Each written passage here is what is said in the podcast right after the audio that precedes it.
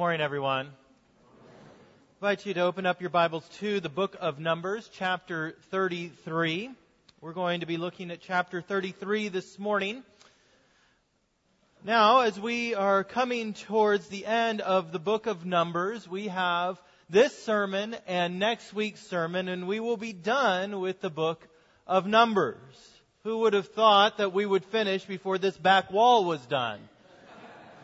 My goodness. But we are coming to the end of our study of the book of Numbers. And what we have in Numbers 33 is a recounting of the journey that Israel has made from uh, Egypt all the way to the edge of the Jordan River in which they will cross to go into the land of Canaan. What this is, is a travel log. And those of you who uh, read ahead, who read the chapter for the week, will uh, recognize that the majority of this chapter is made up of a phrase that is something along the lines of they set out from X city and they camped at Y city. And then they set out from Y city and they camped at Z. And they went, goes on and on and on and on and on for several verses like this. And you might think, well, what is this all about? And what does this have to teach us. But as we come and focus our attention on God's Word, we will come to see that this is a record of God's faithfulness to His people. And it reminds us of how the Lord has truly been faithful to us on our journey home. And so we will be reading verses 1 through 10 to get a little taste of what this travel log is like, and then we will skip to verse 50 and read verses 50 through 53. Hear now the word of the Lord. These are the stages of the people of Israel when they went out from the land of Egypt by their companies under the leadership of Moses and Aaron. Moses wrote down their starting places stage by stage by the command of the Lord. And these are their stages according to their starting places. They set out from Ramses in the first month on the 15th day of the first month. On the day after the Passover, the people of Israel went out triumphantly in the sight of all the Egyptians, while the Egyptians were burying their firstborn, whom the Lord had struck down among them. On their gods also the Lord executed judgments. So the people of Israel set out from Ramses and camped at Succoth. And they set out from Succoth and camped at Etham, which is on the edge of the wilderness. And they set out from Etham and turned back to Pi Hahiroth, which is east of Baal Zephon. And they camped before Migdol. And they set out from before Pi Hahiroth and passed through the midst of the sea and the wilderness. And they went a three days journey into the wilderness of Etham, and they camped at Marah. And they set out from Marah and came to Elim. And at Elim there were twelve springs of water and seventy palm trees, and they camped there. And they set out from Elim and camped at the Red Sea. Now to verse 50. And the Lord spoke to Moses in the plains of Moab by the Jordan at Jericho, saying, Speak to the people of Israel and say to them, When you pass over the Jordan into the land of Canaan, then you shall drive out all the inhabitants from the land from before you and destroy all their figured stones, and destroy all their metal images, and demolish all their high places. And you shall take possession of the land and settle in it for I have given the land to you to possess it. This is God's holy word to us, his people. Let us pray. Father, we come to you now and we ask, Lord, that you would remind us in this time of your faithfulness. We pray, Father, that you would remind us of your faithfulness, not only through your word, not only in your Son, Christ Jesus, in the past, but your faithfulness to us through your Son and your Spirit in our lives. And we pray, Father, that we would never forget the work that you have done on our behalf. We pray it through Christ's holy name. Amen. Every time we sing the hymn, Come Thou Fount, which we are going to sing at the end of our service this morning, someone asked me the question that everybody else is thinking. What is an Ebenezer? And how do I go about raising an Ebenezer? Well, I'm going to answer that question. An Ebenezer comes from 1 Samuel 7:12. There we read of Samuel the prophet leading the people of Israel in a victorious battle against the Philistines. And in verse 12 it says that following the victory, Samuel took a stone and set it up between Mizpah and Shen and called its name Ebenezer. For he said, Till now the Lord has helped us. Ebenezer literally means a stone of help. It functions as a memorial. It functions as a testimony, a monument of the Lord's faithfulness to the people of Israel. As the people of Israel looked to this stone, they were reminded that their victory came from the help of the Lord and not by their own might. The purpose of an Ebenezer, therefore, is to act as a reminder and a testimony of the Lord's faithfulness to his people. For we are a people who often forget where we have been and how we have forgotten so often where we have come to by the Lord's help. It's easy to lose track of the way by which we have arrived at the current place in our life. Quite literally, there are times when Monday morning someone will be commenting to me about some point I made in Sunday's sermon and I've already forgotten that I said that. And I think, did I really say that? The other day, April was commenting on a vacation we took when we were first married, and I had absolutely no recollection of ever being at this place. And sometimes I wonder, do I have a memory problem? Maybe I do. I can't remember. But I'm reminded by God's word that we all forget that we all need reminding. We all need Ebenezer's in our lives lest we forget what the Lord has done. In Deuteronomy 4 9, the Lord says to this generation of Israelites, only take care and keep your soul diligently, lest you forget the things that your eyes have seen, and lest they depart from your heart all the days of your life. He is saying to this people of Israel who are on the edge of the promised land, the people who have witnessed manna from heaven, who have seen the Lord's power to judge and to save, people who will see the Jordan River split and will walk through on dry ground, people who will fight the battle of Jericho and see walls miraculously crash down, things that you don't easily forget, I would hope. These people will have seen divine miracles of the highest degree, and the Lord is warning them, don't forget. Don't forget what I have done for you. Don't forget my grace. Don't forget my salvation. Don't forget that I have sustained and carried you. For in forgetting, we become discouraged, we become ungrateful, we become confused. And in Numbers 33, we come to a historical travel log that recounts the journey of the people of Israel from Egypt to the edge of the Jordan River. And scholars tell us that this type of log is not uncommon in the ancient Near East and it reflects a military travel schedule. It's designed to remind the people of Israel where they have been and the Lord's provision for them along the way. As a log, it just gives us the very barest of details. Much of the information seems rather insignificant to the outside reader. Nevertheless, it reveals much to those who were on the journey. The names of each of these campsites is a reminder of the ups and downs, the joys and the fears, the ordinary and the extraordinary events of the 40 years of wandering in the wilderness.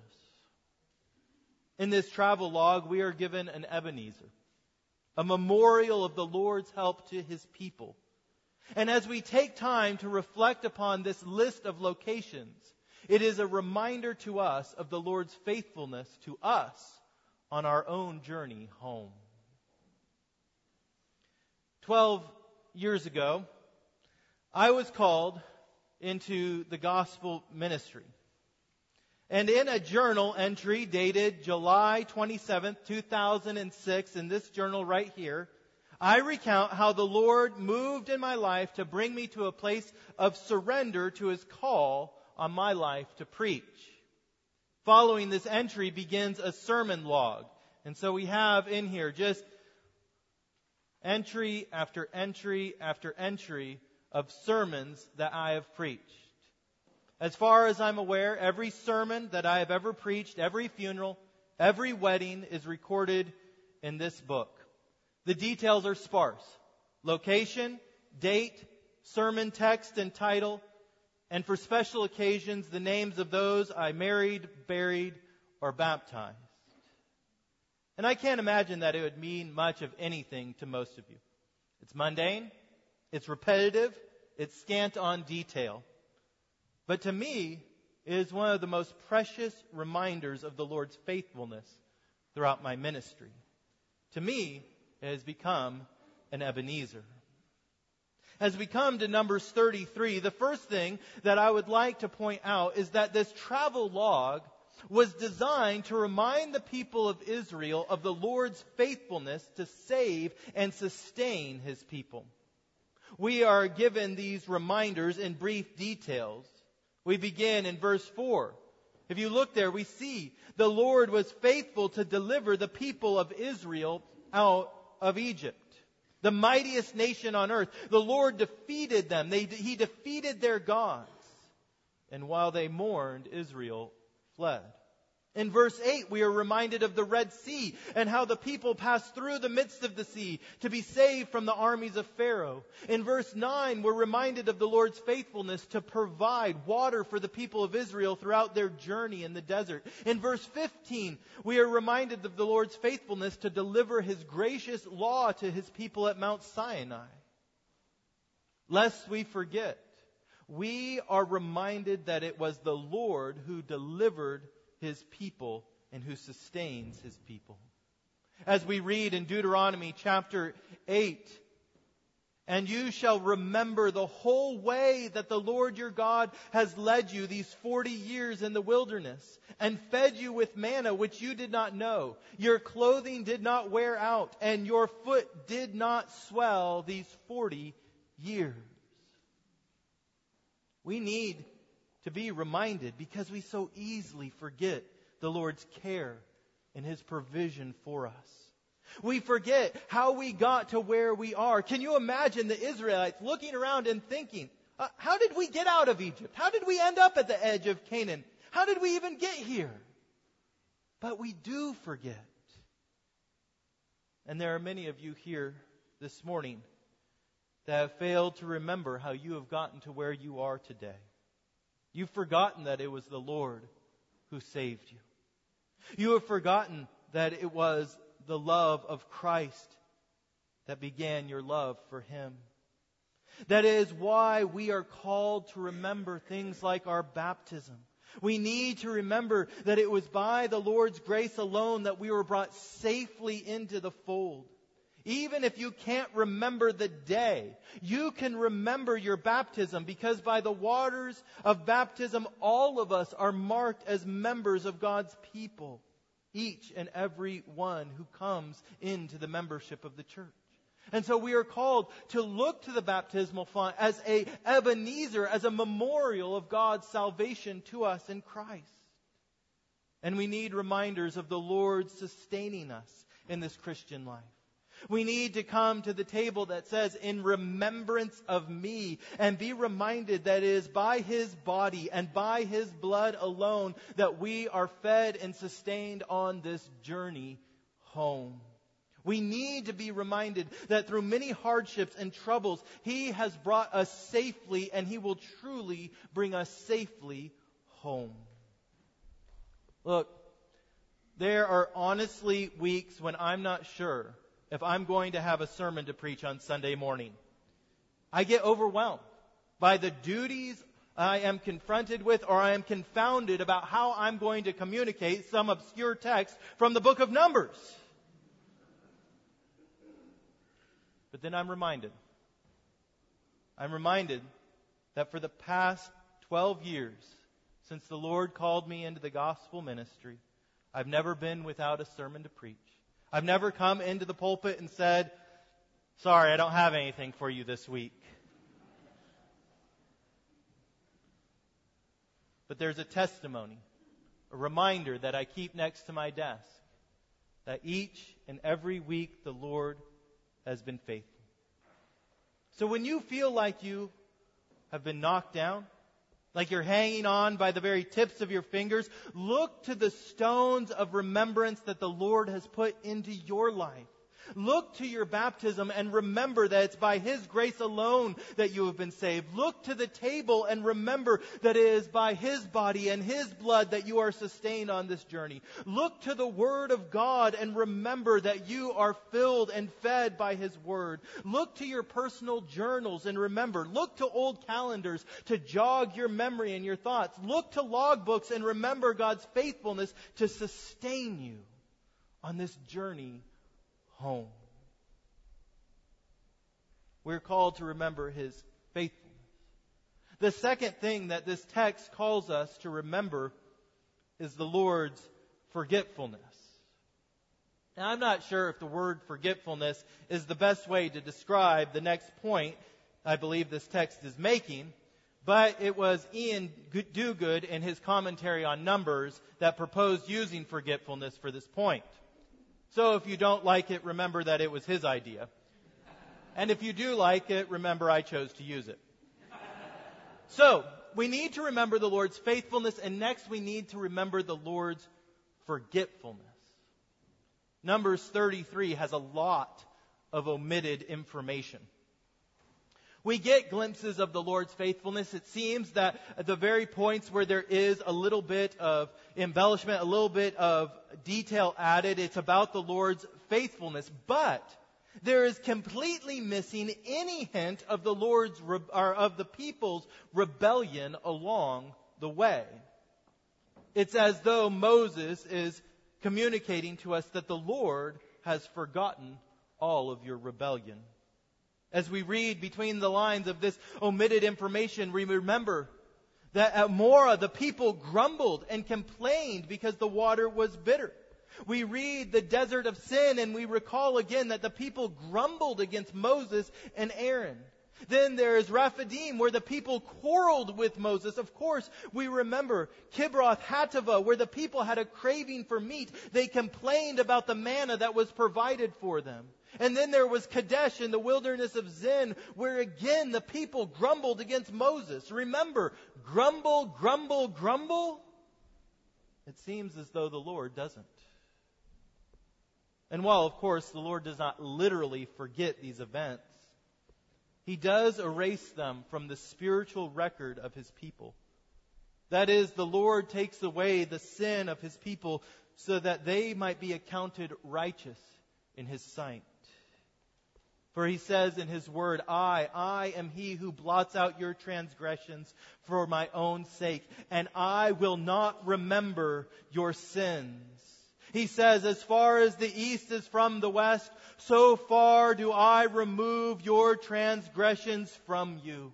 He says, I will remember their sins and their lawless deeds no more we need to be reminded that the Lord forgets our transgressions. That is, for all who come to Christ in faith, His blood has washed your sins clean. And though your sins have affected the path, they have not negated the Lord's care and the Lord's guidance on your life. We need to be reminded that we are dust, that we are weak, that we are fail, we grumble, we complain, but more than that, we need to remember that by the blood of Christ, God blots these sins away. He erases them from our record. He forgets our sins so that we can move forward on this journey home. And there are many of you here today who have kept sloppy records of the Lord's faithfulness, but you have detailed records of your failures. And oh, Christian, know that through Christ you are forgiven. that you need not be held back by a record of sin any longer. Remember that the Lord forgets your sins and He counts you as righteous because of the righteousness of Christ. On this journey home, it is long and it is hard enough. There is no need to take extra baggage along the way. So take the burden off your back and walk in the freedom of forgiveness in Christ this whole journey home. So we need to remember the Lord's faithfulness. We need to remember the Lord's forgiveness and forgetfulness of our sins. And yet, there are many names on this list that don't really mean much of anything to us. We are not exactly sure why or where these places are. And when I say we, I mean the broader Christian community. Scholars, there are, uh, there's actually a section in one of the commentaries I read. I think it said verse 18 through something 30, and it said, no record of where this is. To us, these place names are just mile markers along the highway that indicate that time and distance has passed.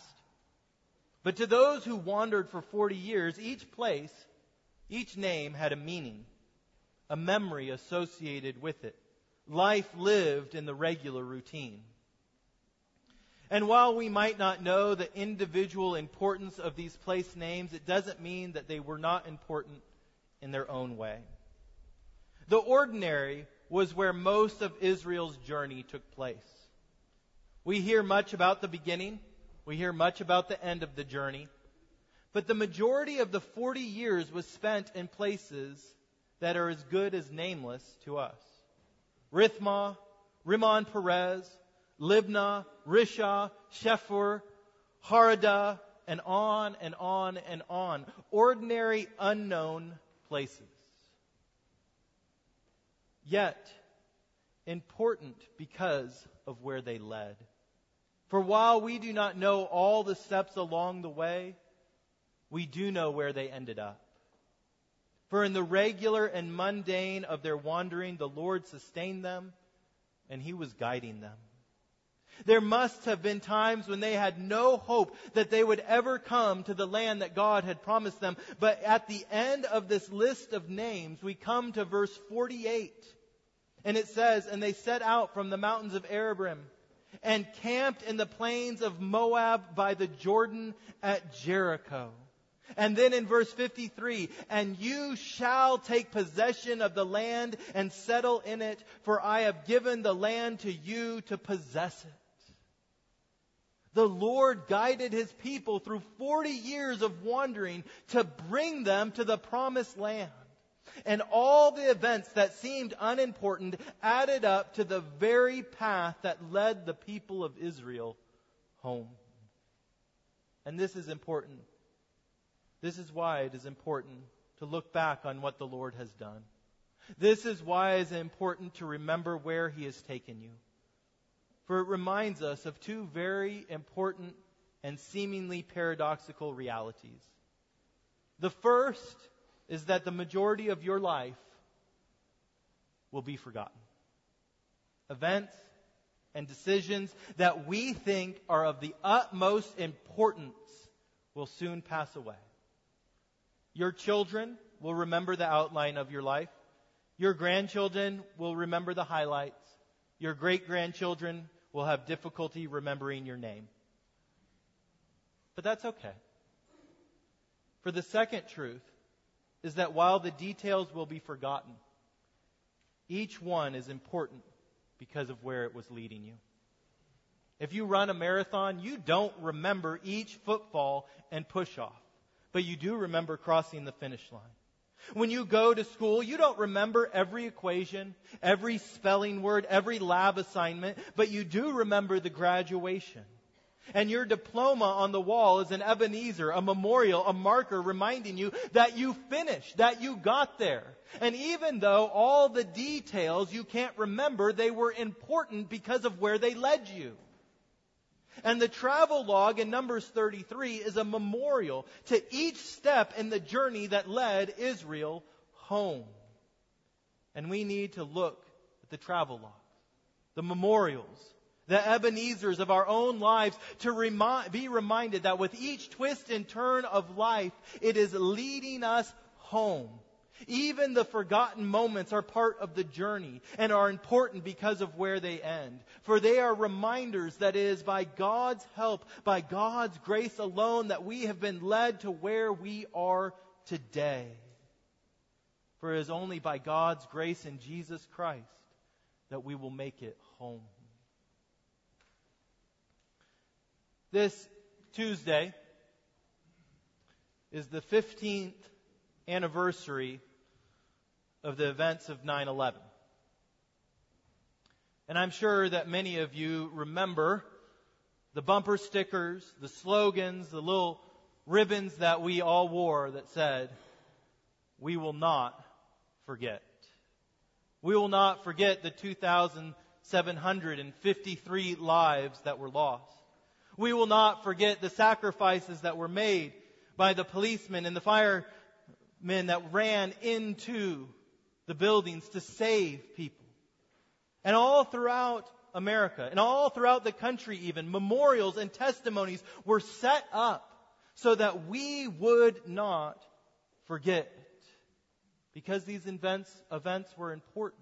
They were important in the story and the history of our country. They're important for us to remember so that we don't forget the lives of those who are lost and we don't forget the lessons that were learned. And as Christians, we also must take up the phrase, we will not forget. We will look to the cross of Jesus Christ as a memorial as a reminder of the sacrifice that was made so that I could be led home. So let me encourage you this morning. Look to the reminders. Look to the memorials of life and be reminded of the Lord's faithfulness, His willingness to forget, His ability to guide. Begin with His word and sacraments, reminders of the Lord's faithfulness to His people to save and sustain. But next, Take out old pictures and remember how foolish you were and how gracious God was. Take out old journals and be reminded of details from your life you had forgotten and praise God that He guided you from that place to this. Take out old calendars, pull out old yearbooks, not for the sake of nostalgia, but rather as an Ebenezer to remind you that God has been working in your life this whole time, that He has been faithful to bring you through the ages of your life, and He will be faithful unto the end. The next thing that I would encourage you to do is to begin to leave a record of your travels a logbook, a journal, a detailed calendar, so that in the future you and your children can see the Lord's faithfulness. The Lord says, remember. Why? He says, only take care and keep your soul diligently, lest you forget the things that your eyes have seen, and lest they depart from your heart all the days of your life. Make them known to your children and your children's children. We need to pass on the story of the Lord's faithfulness to us so that the next generation might be reminded that the Lord is guiding us. So, as part of your devotions or as a weekly Sunday routine, jot down a reminder of life. Jot down a reminder of the Lord's work. Jot down places where you have prayed and the Lord has answered those prayers. And remember the Lord's faithfulness that he never left you, nor will he, but he will lead each one of us safely home. In the name of the Father, of the Son, of the Holy Spirit. Amen. Let us go to the Lord in prayer. Father, we come to you now and we confess that not only have we forgotten, but so often we are blind to how you have led us and guided us. We pray, Lord, that each one here would be reminded They would be reminded of your faithfulness to them throughout their lives. We pray that they would be reminded that you have blotted out their sin, that you have forgotten their iniquity, and they would be reminded that you have guided them in this life. We pray, O oh God, that we would never forget your work for us through Christ Jesus our Lord. Amen.